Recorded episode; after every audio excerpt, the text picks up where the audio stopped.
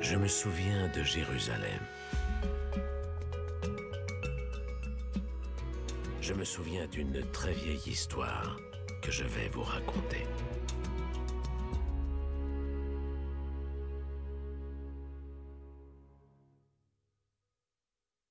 Jonas, la mélancolie d'un petit prophète. Il dormait, Jonas. Il était triste. La voix lui dit, Lève-toi, pars pour Ninive, la méchante ville, et va parler à ton ennemi. Jonas se lève.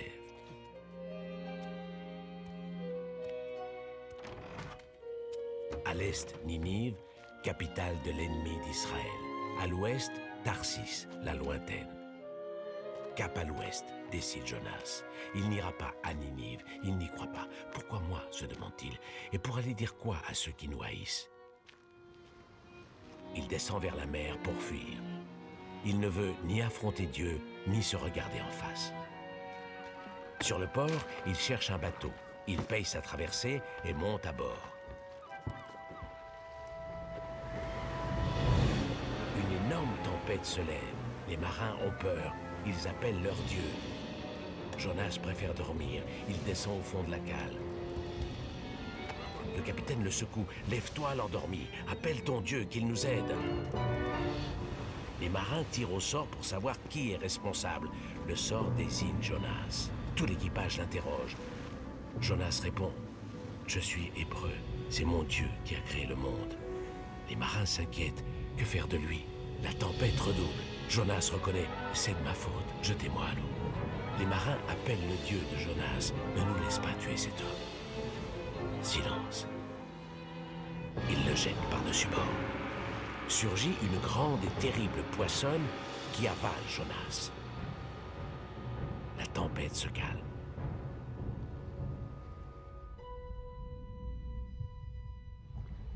Trois nuits au fond de la bête, Jonas est malheureux et se plaint.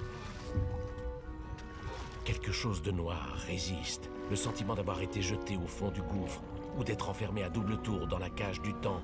Jonas doit traverser la nuit de son chagrin. Dans le noir, il appelle Yahvé. Ma vie s'effondre, mais je me souviens de toi. Il veut sortir du gouffre, sortir de la nuit. Yahvé entend Jonas et le délivre. La grande poissonne le vomit sur le rivage. La voix ordonne à Jonas Lève-toi, va parler à Ninive. Il marche trois jours et il annonce à Ninive sa destruction dans 40 jours. À sa grande surprise, les habitants l'écoutent avec attention. Toute la ville comprend et se met à jeûner pour demander pardon. Le roi de Ninive, sur un tas de cendres, ordonne à tous, hommes, femmes, enfants, bétail, de se couvrir de sacs. Fin de la violence. Yahvé revient sur sa décision. Jonas est furieux. Plutôt mourir alors. Il se retire à l'est de la ville. En une nuit, Dieu fait pousser un petit arbuste pour lui donner un peu d'ombre. Jonas est heureux, enfin seul, à l'ombre.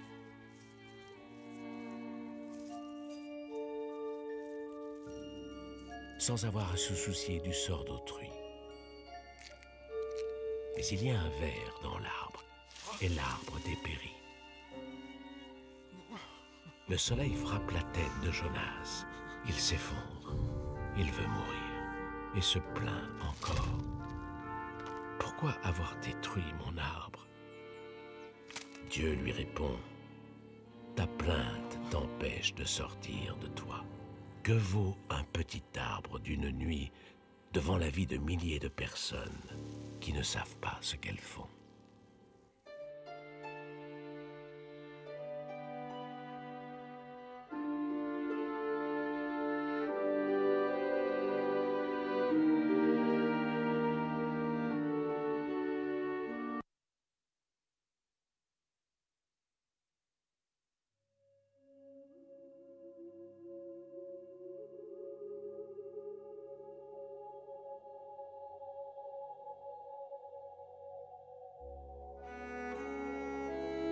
Me souviens de Jérusalem. Je me souviens d'une très vieille histoire que je vais vous raconter.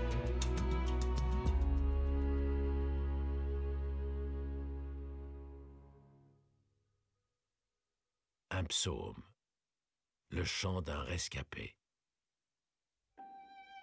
Quand tout va mal, que me reste-t-il? Je pense aux jours d'avant, aux années d'autrefois, quand il y avait des rois à Jérusalem. Quelque chose a changé, mais quoi? Je suis un tout petit homme couché dans le noir, abandonné pour toujours. J'appelle. Disparu l'amour de Dieu. Fini sa parole. Je me souviens des merveilles passées, celles que Dieu a accomplies pour nos pères. Je me souviens de la musique la nuit. Et je chante comme David autrefois chantait des poèmes au roi Saül, ce géant triste et malheureux. Mais est-ce que les ombres se lèvent pour chanter Dieu?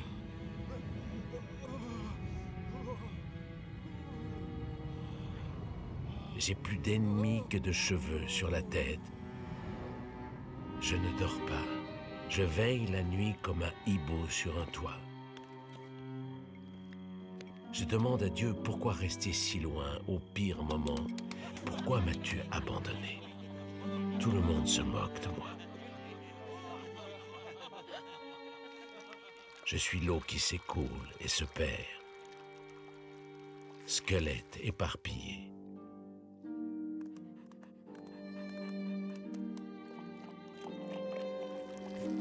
Petit morceau d'argile, cerné par les chiens. Quel néant que l'homme, parqué comme du bétail à l'abattoir. Oui, qu'est-ce que l'homme pour que tu te souviennes de lui? Tes ennemis s'évanouissent, tu disperses les rois. Moi, dans le noir, je déplie tes merveilles. Mon berger, c'est toi. L'homme, dans sa splendeur, ne comprend rien. Comme l'animal, il meurt. Tu sais tout de moi, mes pensées, mon chemin. Si je monte au ciel, tu es là. Si je m'étends chez les morts, tu es déjà là. Avec toi, les ombres n'ont pas d'ombre. La nuit est comme le jour. Tu as fabriqué le ciel de tes doigts. Tu as disposé la lune et les étoiles. Presque Dieu tu m'as fait. Tu as tout mis à mes pieds. Brebis, bœufs, bêtes des champs, oiseaux et poissons. Tu m'as tissé au cœur de ma mère. Je suis merveilleux, étonnant. Tu connais chacun de mes os. J'ai été fait dans le secret mais déjà tes yeux voyaient mon embryon. Mes ennemis, tu les connais, tu comprends mon cœur, tu veilles sur moi si je prends le chemin de l'idole. Je me réveille et je suis avec toi. Tu m'as parlé. J'ai dans mon cœur la cicatrice de ta réponse. Des hauteurs, tu tends la main pour me saisir. Tu me tires du gouffre des eaux tu me délivres d'un terrible ennemi. Je lève mes yeux vers les montagnes. Je suis un oiseau qui échappe au filet du chasseur. Et je crie avec tous les autres. Allez, louez Yah. Alléluia.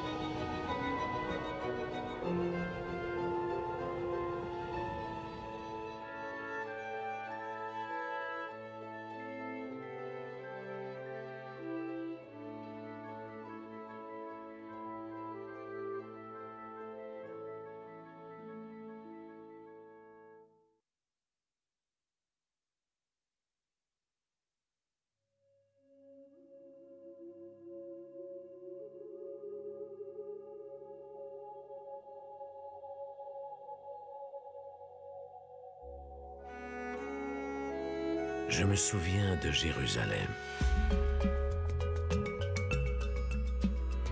Je me souviens d'une très vieille histoire que je vais vous raconter.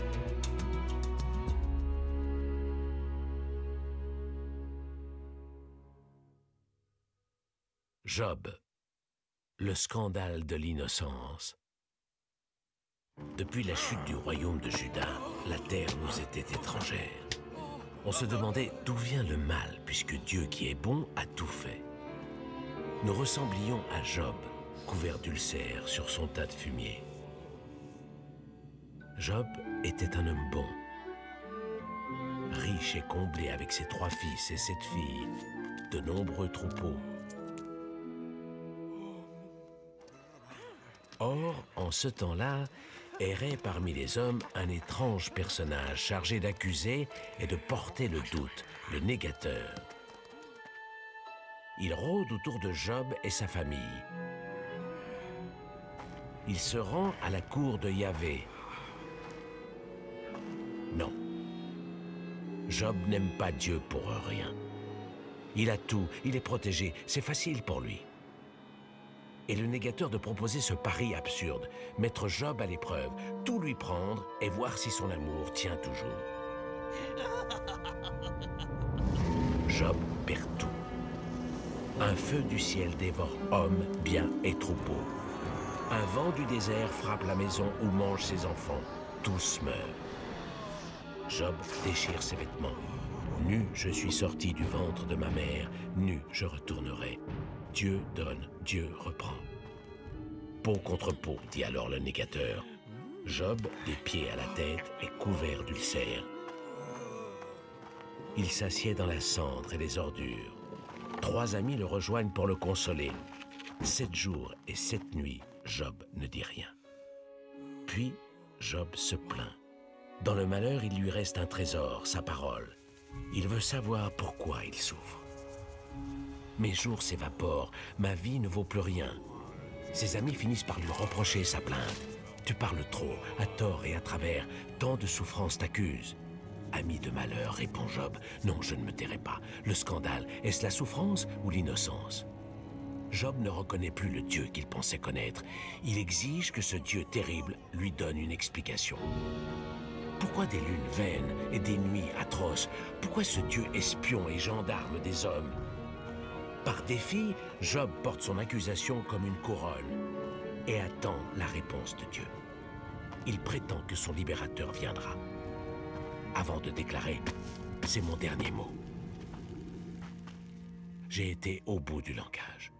C'est maintenant l'homme contre Dieu, la douleur contre la création. Dieu doit parler.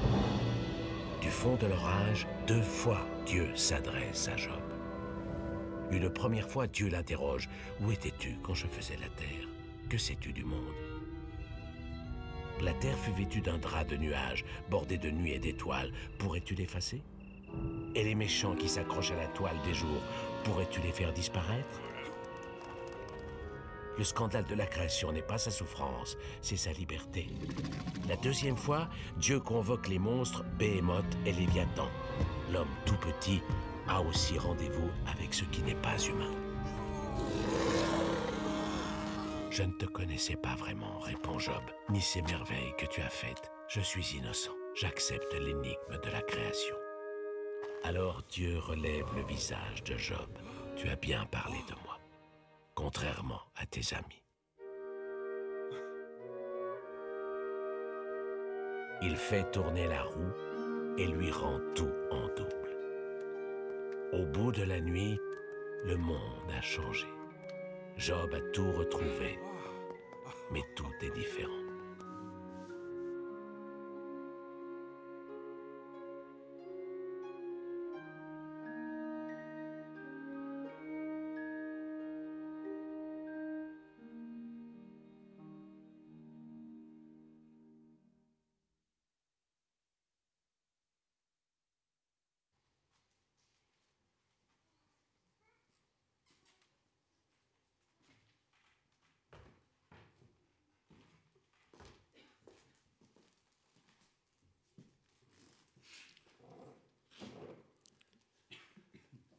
Bonjour à tous. Donc, vous avez vu trois petits films, il y en a 35 comme ça. ne vous a pas passé les 35, c'était un peu long. Et ces films, ils ont été dessinés et mis en scène par Serge Bloch, ici, qui va dessiner devant nous. Voilà. Et il y a une musique qui a été créée par Benjamin Ribollet, qui est là-bas derrière. Voilà.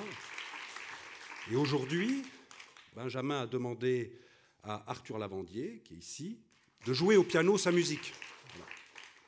Et moi, je vais essayer, moi j'ai écrit les textes et je vais essayer, là, on va essayer de vous raconter trois nouveaux épisodes de cette, de cette histoire, voilà, mais de vous les raconter euh, euh, de façon vivante. Je vais essayer de, de raconter l'histoire. Serge dessinera et Arthur jouera la musique, voilà. Ah, j'espère que ça se passera bien, mais on va vous raconter trois histoires. Donc ces histoires, on les a racontées à partir d'un grand livre qui s'appelle la Bible, et c'est des histoires qui ont été écrites il y a environ 2500 ans, peut-être même 3000 ans. Elles ont commencé à exister, mais avant de les écrire, les gens se les racontaient. Ils se les racontaient pour comprendre ce qui leur arrivait, pour comprendre comment ils vivaient entre eux, pour comprendre leur malheur, mais aussi leur joie, et aussi pour essayer de comprendre d'où ils venaient. Et moi, je vais commencer par cette première histoire, c'est-à-dire comment tout a commencé. Or, on a un problème quand on veut raconter comment tout a commencé, c'est qu'on n'y était pas ni vous ni moi, nous étions au début du monde. C'est même pour ça que c'était le début du monde, parce qu'on n'y était pas. Alors comment on fait pour... Ben, en même temps, on veut raconter les débuts du monde. On veut raconter les débuts du monde parce qu'on veut savoir d'où on vient pour pouvoir continuer, pour pouvoir exister, puis pouvoir le raconter aux autres. Mais comme on n'y était pas, on ne sait pas comment faire. Donc un vrai problème. Alors, dans cette première histoire, on a trouvé une solution pour raconter les débuts du monde. Cette solution, d'ailleurs, si vous avez vu le petit livre avec Job, Job, il, perd tout. On lui a tout enlevé, ses enfants, ses femmes, ses maisons, il a tout. Il a tout perdu, pardon. Il lui reste une chose. Il lui reste une chose, c'est la parole. Il se plaint. Et parce qu'il se plaint, il arrivera à sortir de son malheur. Eh bien, pour raconter les commencements où nous n'étions pas, on a aussi une chose, on a la parole. Donc comment tout a commencé, nous ne le saurons jamais, mais nous avons la parole. Et quand vous voulez quelque chose, vous, quand moi je veux quelque chose, quand vous voulez quelque chose, que quelque chose existe, vous le dites. Et c'est avec la parole que tout peut commencer. Quand tout est noir, quelqu'un parle, la lumière se fait. Quand il n'y a rien, si vous ou moi on dit étoile, on voit une étoile. Alors, pour commencer, on appelle quoi? On est dans le noir, donc on nomme le noir, on dit noir, on dit nuit. Et c'est la nuit. On dit jour, et c'est le jour. On dit bison, étoile, arbre, et apparaissent les bisons, les arbres, les étoiles. Donc il y avait tout dans la parole, c'est ce qu'on a compris pour raconter comment tout a commencé. Et ces gens-là, dans ces histoires, se sont dit, Dieu a dû désirer qu'il y ait quelque chose plutôt que rien, et Dieu s'est mis à parler, et le monde a existé. Le monde connu, familier, celui qui est inconnu, aussi lointain, le monde qu'on ne verra pas. Et c'est comme ça qu'on a écrit la première page, la première page du monde, et aussi la première page du livre.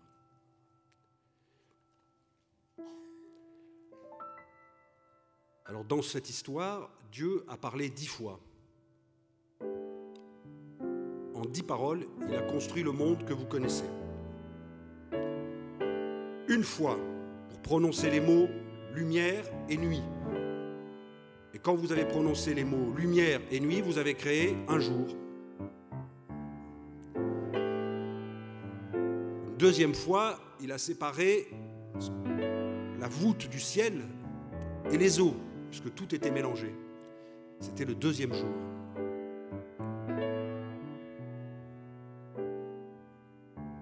troisième fois, il a parlé pour séparer définitivement la terre et les eaux.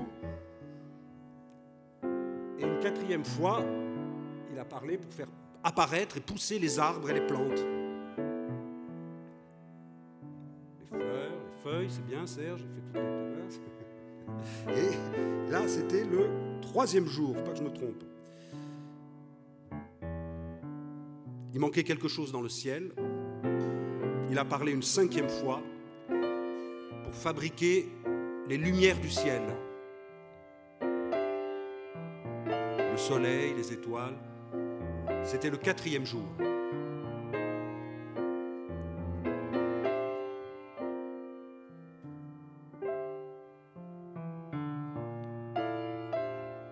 Pu s'arrêter là. Mais il manque quelque chose, il manque quelqu'un. Donc une sixième fois, Dieu a parlé pour faire apparaître une foule vivante. Les poissons dans les eaux, une foule volante, les oiseaux dans le ciel. Ça fait déjà beaucoup de monde. C'était le cinquième jour. Je laisse Serge faire le cinquième jour, c'est un peu, il est un peu lent.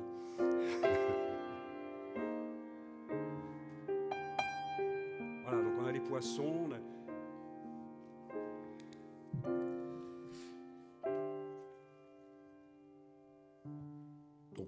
une septième fois, pendant ce cinquième jour, il a encore parlé pour donner naissance à tout ce que vous connaissez, qui vit, qui respire sur la terre, les petites bêtes, les grosses bêtes, les bestioles, selon chaque espèce.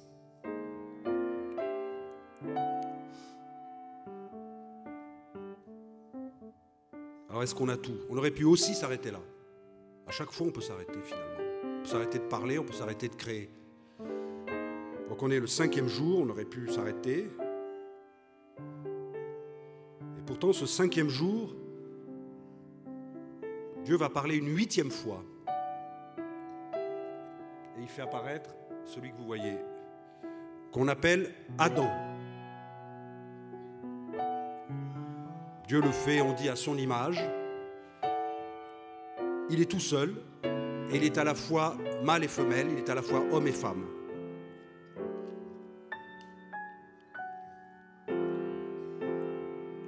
Et il va dire à cet Adam tout seul de se multiplier, d'être le maître du monde, d'être mais un maître de douceur sur le poisson, sur l'oiseau, sur toutes les bêtes de la terre. Pourquoi un maître de douceur? Parce que personne ne verse le sang au commencement. On ne mange que des végétaux, des arbres, des fleurs, de, l'herbe, mais on ne tue pas l'autre, ni le poisson, ni l'animal. et Adam est tout seul, il n'a pas encore l'idée de se tuer, lui. Pardon, ça c'est. Alors. Et d'ailleurs, une, dixième fois, la dernière fois, Dieu parle dans ce récit pour donner toutes les herbes, tous les végétaux comme nourriture à tous les vivants, même les animaux. Le lion mange de l'herbe, le loup mange de l'herbe, le poisson mange de l'herbe, je ne sais pas, et, euh, et l'Adam aussi mange de l'herbe, et c'est le sixième jour. Allez, là, on s'arrête vraiment. Le septième jour, on se repose. Tout se repose. Comme on a nommé toutes les choses, on est heureux. Et comme on a nommé toutes les choses et qu'on a fait passer sept jours, on peut aussi compter. Et on compte les jours. Ça fait une semaine. C'est la première semaine. C'est la première semaine du monde. Mais il y a une question qui surgit. C'est qu'on est tout seul dans ce jardin. L'Adam est tout seul dans ce jardin. Il n'y a rien ni personne qui lui ressemble. Il n'a personne avec qui parler. Il n'a personne qui aimer. Personne avec qui se disputer. Personne avec qui rêver. Alors Dieu se demande ce qu'il peut bien inventer pour mettre fin à cette solitude et à l'ennui de l'Adam, qui est tout seul dans le monde et dans ce grand jardin. Au fond du jardin, l'Adam tout seul qui s'ennuie dans le jardin.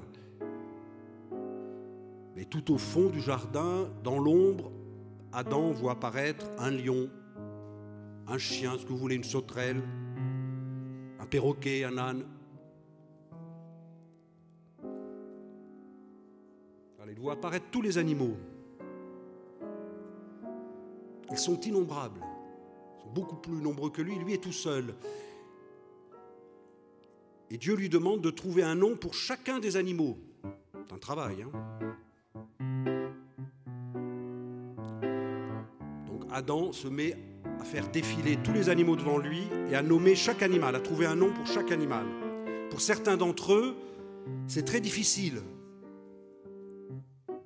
Girafe, on a dit très bien. Éléphant, voilà. Il trouve des noms à tous ces gros animaux, à ces petits animaux. Toutes les bêtes sauvages, tous les oiseaux du ciel défilent devant lui. Finalement, les animaux, ce sont eux les compagnons. Mais certains font peur. Là, ceux-là, ils sont assez gentils. Là, ils vont faire un qui fait peur. Voilà. Là, il y en a un, là. Pas commode, celui-là. Là, il y en a toujours un hein, qui est un peu louche. D'autres sont doux. D'autres sont inoffensifs. D'autres sont étranges. Adam les fait tous défiler et pourtant, il ne trouve personne. Il ne trouve personne à qui parler. Il ne trouve personne à qui faire une déclaration d'amour. Il ne trouve personne avec qui vivre, faire une famille, des enfants, vieillir. Il est toujours tout seul. Les animaux, non, ils s'amusent beaucoup dans le jardin, les animaux. Donc Adam se dit, plutôt tout arrêter, plutôt dormir que rester seul comme ça. Et Dieu l'a endormi.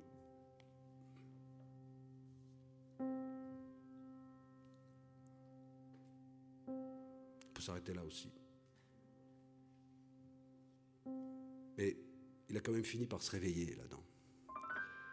Et au réveil, nous étions deux.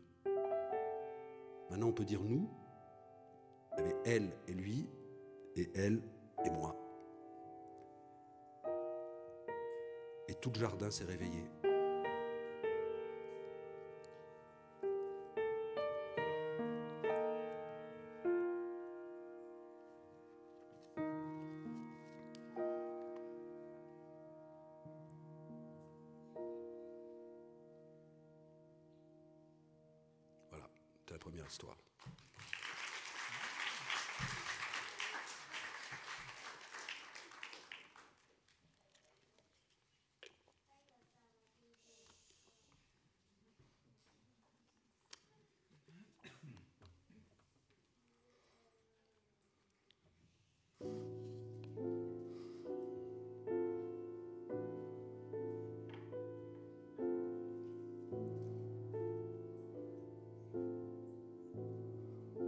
Attendre un peu avant de raconter l'histoire. Il faut qu'il dessine.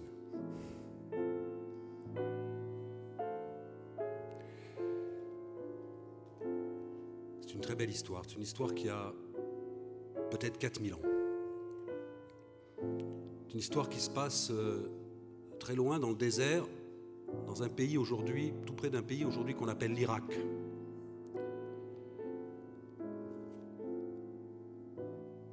Un homme qui vivait avec sa famille, avec ses amis, qui un jour a décidé de tout quitter, de partir.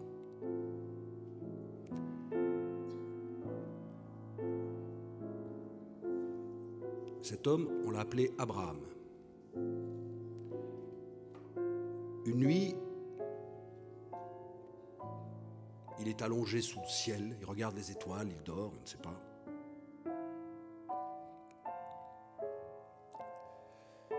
Soudain, il entend une voix. Il entend une voix dans la nuit, une voix qu'il n'avait jamais entendue.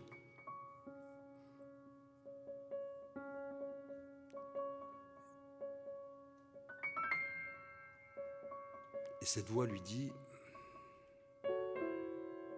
pars, va-t'en, quitte tout ce que tu as, quitte tes parents, c'est pas rien, abandonne ta famille, abandonne la terre que tu as, les troupeaux, les richesses que tu as, va-t'en vers la terre que je t'indique.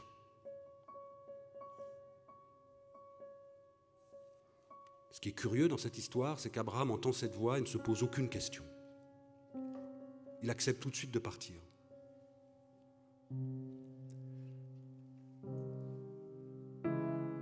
Parce que la voix lui fait une promesse. Une promesse, souvent, ça vous fait vous lever et ça vous met en avant et ça vous fait marcher parce que vous croyez à cette promesse. Et la promesse lui est faite effectivement d'avoir une terre à lui, d'avoir des enfants, des enfants aussi nombreux que les étoiles du ciel, beaucoup, et de devenir quelqu'un de très important. Donc Abraham entend la promesse, il se lève. Et il part, il n'emporte avec lui que deux compagnons, sa femme, Sarah, et son neveu, Lot. Donc ils partent tous les trois. Et dans la nuit, ils disent adieu à tout ce qu'ils ont, ils disent adieu à leurs amis, ils disent adieu à leur famille. Ils prennent la route du désert. C'est un voyage sans retour. C'est un voyage pour changer de vie. C'est un voyage pour voir si la promesse là-bas se réalisera. Mais c'est un voyage interminable. Ils sont contrôlés sur la route. Ils suivent des chemins perdus. Les soldats qui les contrôlent. Parfois on les refoule, on leur dit de ne pas continuer. Ils ont soif, ils ont faim. Ils dorment la nuit dehors, les nuits sont glacées. Parfois on les chasse, ils doivent continuer. Partout où ils passent, ce sont des réfugiés. Mais un soir, ils arrivent sur la terre que la voix a indiquée à Abraham.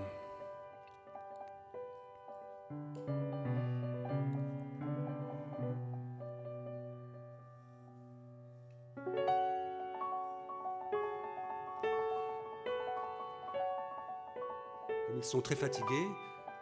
Ils s'arrêtent d'abord sous un grand arbre.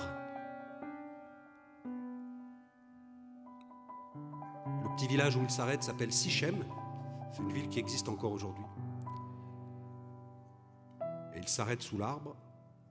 Ils sont heureux d'être arrivés là où ils devaient arriver. Et ils pensent qu'ils sont seuls sur cette terre qu'on leur a promise. Mais non, sur cette terre, ils ne sont pas seuls, ils ne seront jamais seuls, parce que cette terre était déjà habitée avant eux.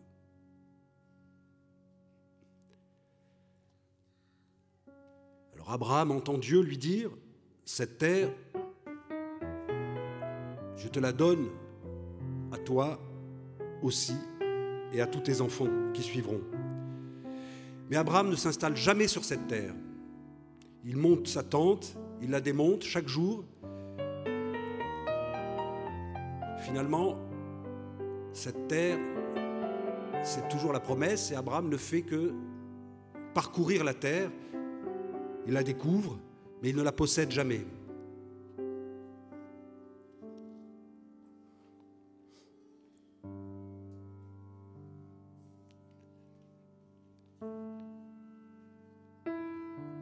Et en découvrant cette terre, de jour en jour, quelque chose de terrible survient.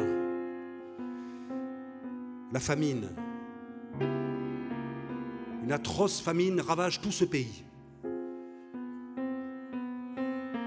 Les gens fuient. Les animaux meurent. Abraham prend peur et se demande, cette terre qu'on m'a promise, voilà qu'elle est ravagée, qu'elle est détruite. Donc il doit s'enfuir de plus en plus loin, il doit quitter cette terre trouver refuge ailleurs, pour pouvoir manger et ne pas mourir de faim. Ils marchent, ils marchent, ils arrivent dans un immense pays qui à l'époque était peut-être le pays le plus puissant, le plus beau. Ce pays s'appelait l'Égypte.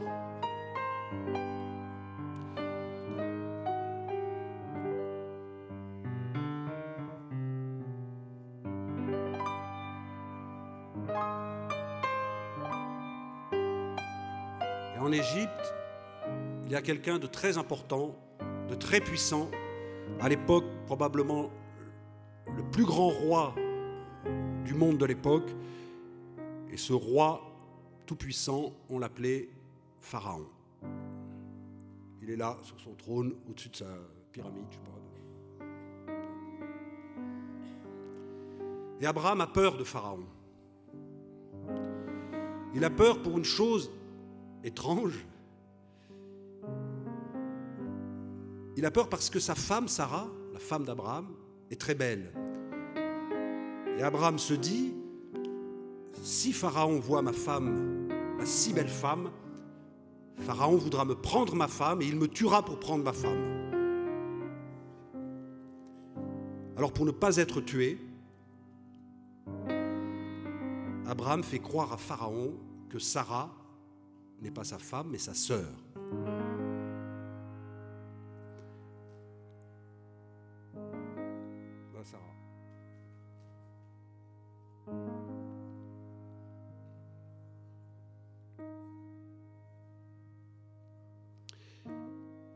Qui devait arriver arrive. Quand Pharaon découvre Sarah, il la trouve si belle qu'il l'a fait enlever dans son palais. Il la prend à Abraham et l'enferme dans une chambre d'un de ses grands palais. Est-ce qu'il tue Abraham? Non.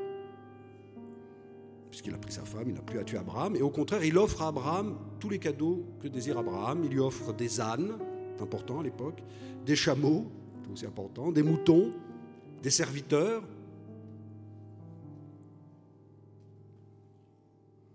de l'or, de l'argent.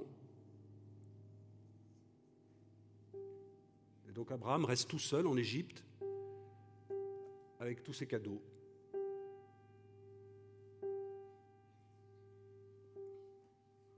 J'entends la question et son neveu. L'histoire ne le dit pas effectivement que fait le neveu pendant ce temps. Je pense qu'il reste, il reste avec Abraham. Mais c'est une bonne question. Mais il va réapparaître après le neveu. Voilà, là il fait le neveu. Serge, voilà, quand même. C'est bon, on a réparé l'histoire. Le neveu est là, le pauvre Lot. Donc Sarah est enfermée dans le palais de Pharaon. Abraham est avec son neveu et tous ses cadeaux. Surtout, Abraham, il ne dit rien.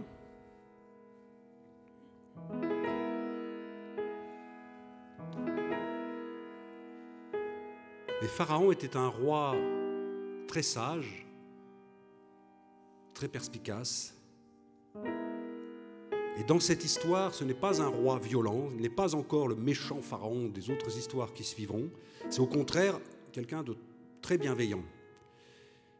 Même s'il a enlevé la femme d'Abraham, il finit par comprendre qu'Abraham lui a menti. Alors comment il comprend L'histoire ne le dit pas. Peut-être que Sarah lui a dit, peut-être que des gardes lui ont, lui ont dit, mais il sait maintenant que Sarah est la femme d'Abraham et qu'elle n'est pas sa sœur, et que donc il n'avait pas enlevé Sarah à Abraham. Qu'est-ce qui va se passer? Dans d'autres histoires, Pharaon aurait tué tout le monde. Mais dans cette histoire-là, la première histoire qui voit apparaître Abraham, Pharaon ne punit pas Abraham et Sarah, simplement il les chasse d'Égypte.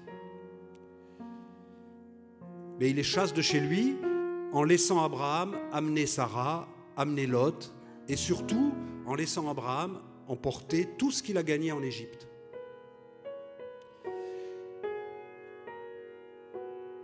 Mais maintenant, Abraham, Sarah et Lot doivent reprendre la route de l'exil et doivent repartir en chemin pour trouver une autre destination, une autre étape. C'est la fin de cette deuxième histoire.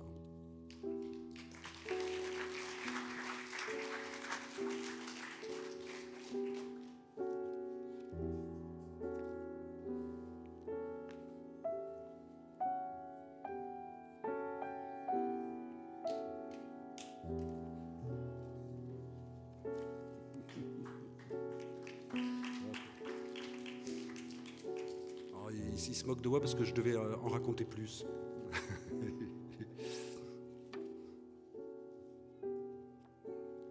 Je sais pas si on, enchaîne sur le rire. Voilà. Alors en fait, cette histoire n'était pas finie. Je suis trompé. Je savais que je me tromperais de toute façon. Ce que deviennent Abraham et Sarah? Ils ont quitté la terre qui leur avait été promise. Ils ont été chassés d'Égypte. Maintenant, partout où ils passent, ce sont des étrangers.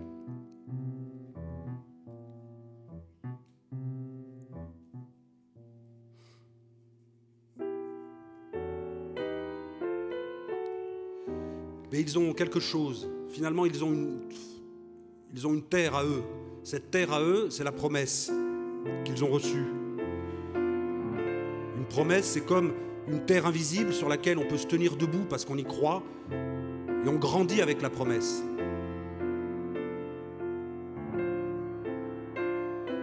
Parfois, la promesse, elle est presque plus importante que ce que vous obtiendrez à la fin.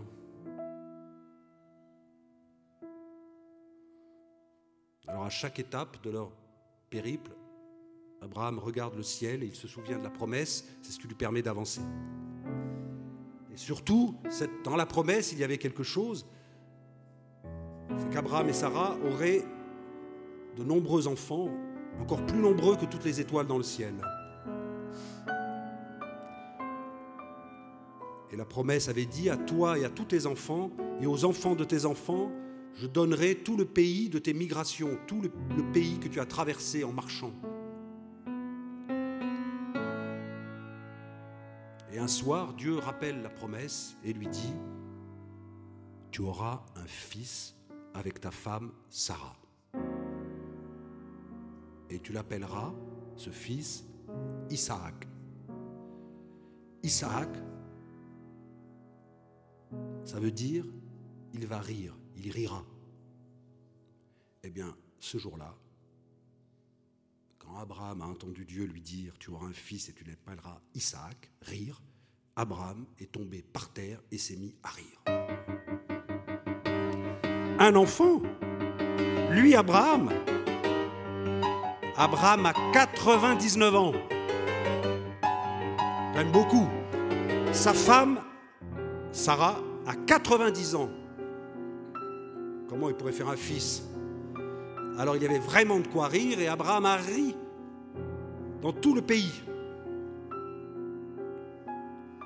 Et puis, Abraham avait déjà un fils qu'il avait eu avec sa servante, avant, avec sa servante Agar. Ce fils était Ismaël. Abraham tenait à Ismaël, il s'occupait de lui, le protégeait, et il ne voyait pas comment il pourrait encore avoir un fils, étant devenu si vieux, sa femme aussi.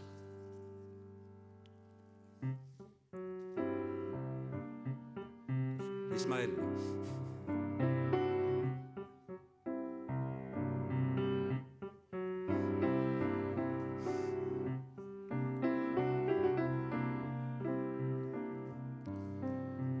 Un jour de grande chaleur,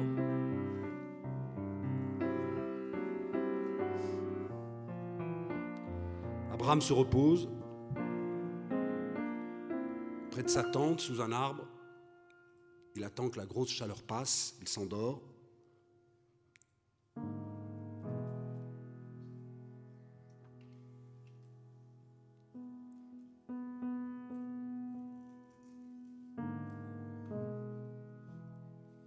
Il, se pose une question. pourquoi? Il se réveille et il voit apparaître devant lui trois inconnus. Trois inconnus qui ont faim, qui ont soif, ce sont des voyageurs comme lui. Ils viennent sûrement de loin, ils sont fatigués, il fait très chaud. Et à cette époque, il y avait quelque chose de très important, c'était l'accueil des étrangers qui, après un long voyage, venaient chez vous pour demander l'hospitalité, pour demander à manger, pour demander de se reposer. On n'avait pas le droit de refuser l'hospitalité à quelqu'un. Et Abraham n'hésite pas une seconde. Il accueille les trois inconnus. Il ne leur demande rien, juste il les supplie de rester pour la nuit, pour se reposer et surtout pour préparer une fête en leur honneur, un grand repas en leur honneur le soir. Donc tout le monde s'active, on prépare à manger,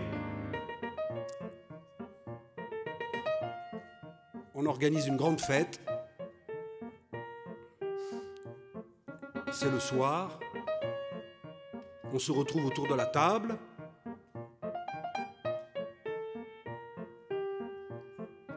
Et les trois inconnus, pour remercier Abraham et lui montrer qu'ils sont heureux d'un si bel accueil, lui promettent de revenir l'année prochaine.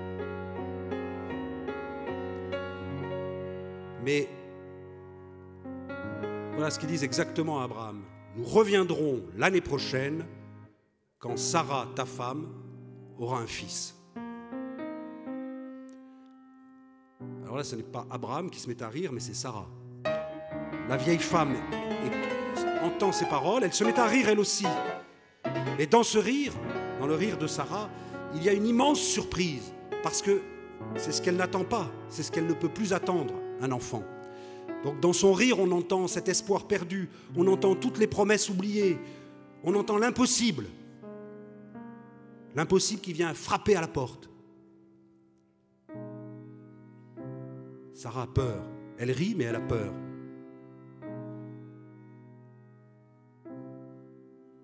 Et dans l'ombre, elle dit, non, non, je n'ai pas ri, je n'ai pas ri. Et la voix répond, si tu as ri.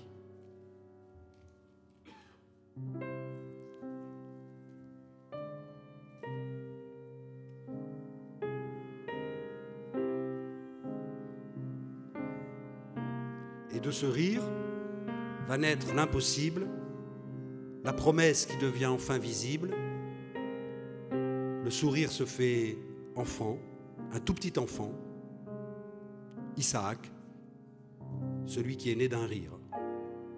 Et Sarah dit, Dieu m'a donné un rire.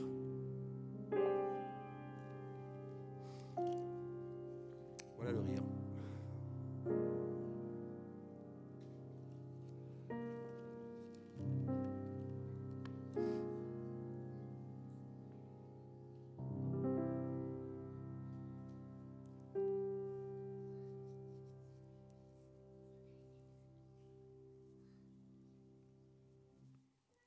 C'est vraiment la fin de cette histoire.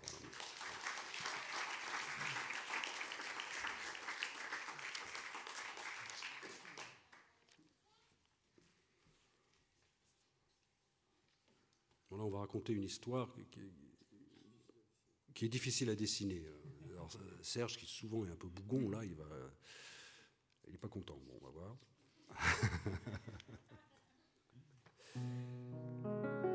c'est une histoire, mais c'est un poème. C'est un chant. D'ailleurs, dans la Bible, cette histoire, elle s'appelle le chant des chants, c'est-à-dire le plus beau chant, le plus grand chant.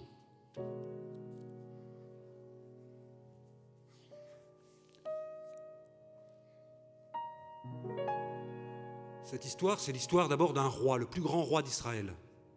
On l'appelle Salomon. Il est roi dans cette ville, Jérusalem. Il est si sage et si savant qu'on raconte qu'il comprenait le langage des arbres et qu'il parlait aux oiseaux.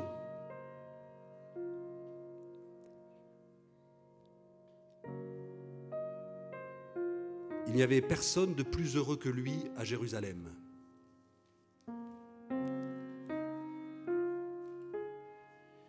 Il pouvait tout savoir, il pouvait tout comprendre.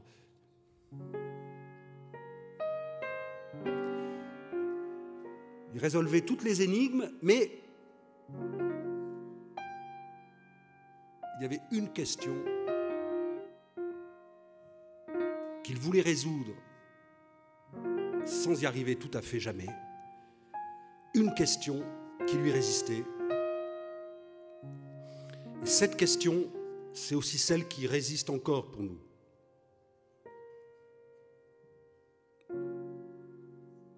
La question qui donnait tant de mal au grand roi Salomon, c'était la question de l'amour.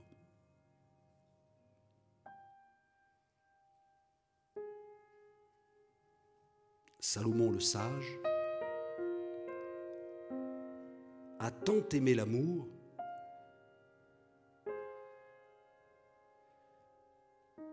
qu'il ne pouvait plus ni saisir ni comprendre l'amour.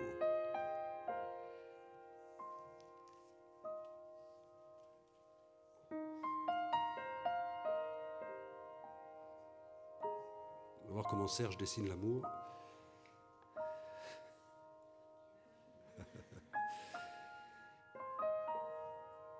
Et Salomon aimait beaucoup de femmes. Et parmi les femmes qu'aimait Salomon, il y en avait une, c'était la plus belle de toutes les femmes.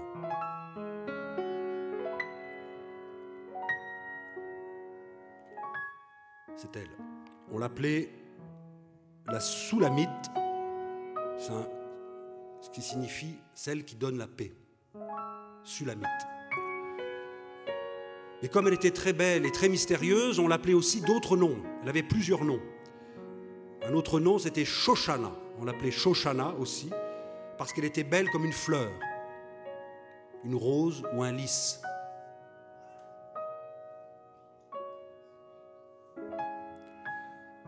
Le roi Salomon voulait la faire entrer dans sa chambre.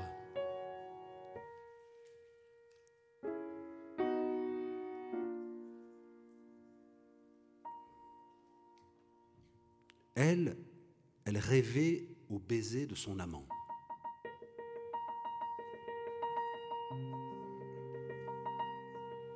Elle était insaisissable. Dans la nuit, elle sort sans être vue.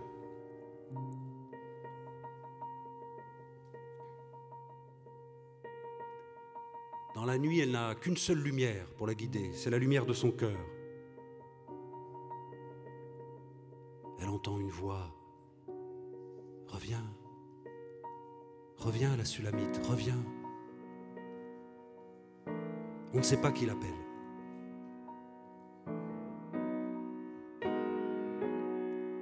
Une autre voix. Ton ventre, une brassée de blé.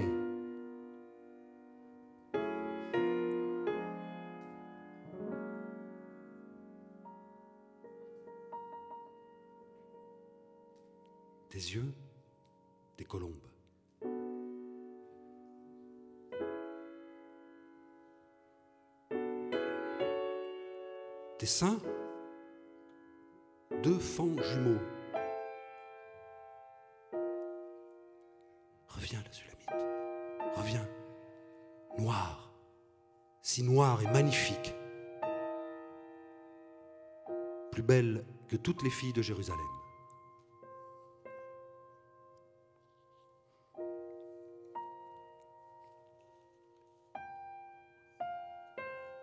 Elle chante.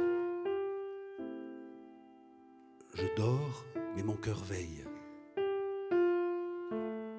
C'est amour qui veille. Et toutes les jeunes filles aiment l'amour.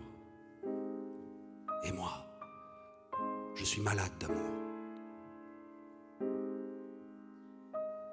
Redonnez-moi des forces, avec des pommes et des gâteaux de raisin.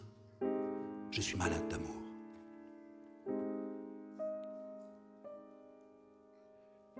gazelles et biches des champs, filles de Jérusalem, chut Ne réveillez pas amour, je vous en prie, ne réveillez pas amour. J'ai cherché celui que j'aime pendant des nuits. Je l'ai cherché dans mon lit. Je l'ai cherché dans la ville.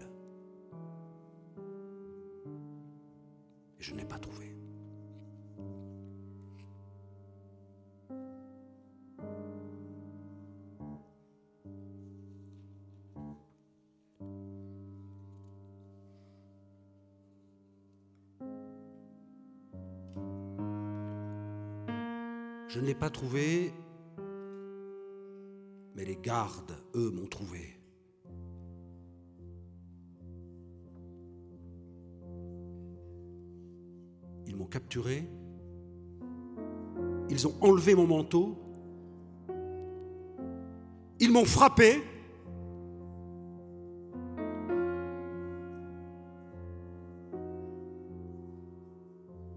Et j'ai demandé, Avez-vous vu celui que j'aime, moi?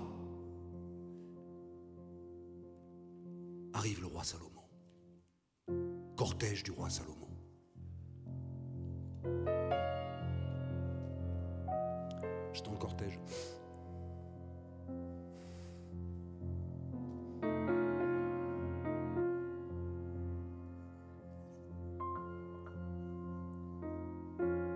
Soixante terribles guerriers escortent le roi Salomon. Salomon demande, Toi la plus belle des femmes, quel est ton secret?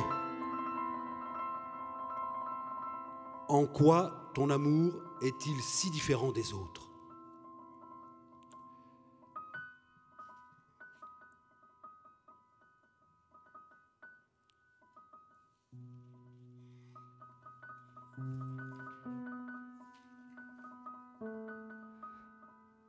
En quoi ton amour est-il si différent des autres? Elle répond, Mon amour est à moi et moi à lui. Oh, le voilà, le voilà, c'est mon amour qui vient, avec le vent du matin, avant la fuite des ombres. C'est mon amour qui vient d'un saut au-dessus des collines, un cerf, un tout petit chevreuil.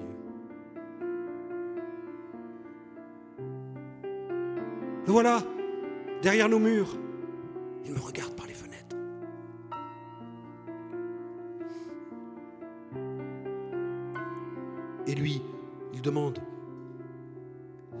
Voir ton visage, la Sulamite.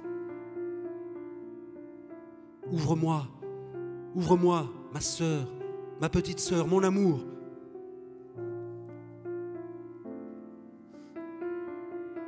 Et elle, je me lève pour ouvrir à mon amour. J'ai enlevé ma tunique. J'ai tendu ma main vers l'ouverture. J'ai frémi à cause de lui. La mire coule de mes doigts.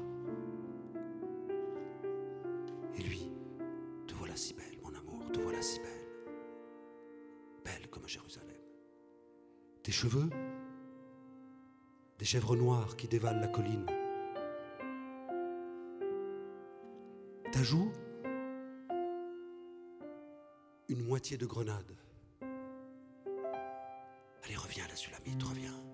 Reviens, reviens, on te contemplera. Elle, je suis l'habitante des jardins. Je te retrouverai, mon amour. Je te retrouverai, je t'emmènerai dans la maison de ma mère. Sous le pommier, je te réveillerai. Impose-moi comme un sceau sur ton cœur. L'amour est fort comme la mort. Aucun fleuve n'emportera l'amour. Disparaît, mon amour, disparaît. Petit chevreuil au-dessus des montagnes, disparaît, mon amour, disparaît. L'amour est fort comme la mort.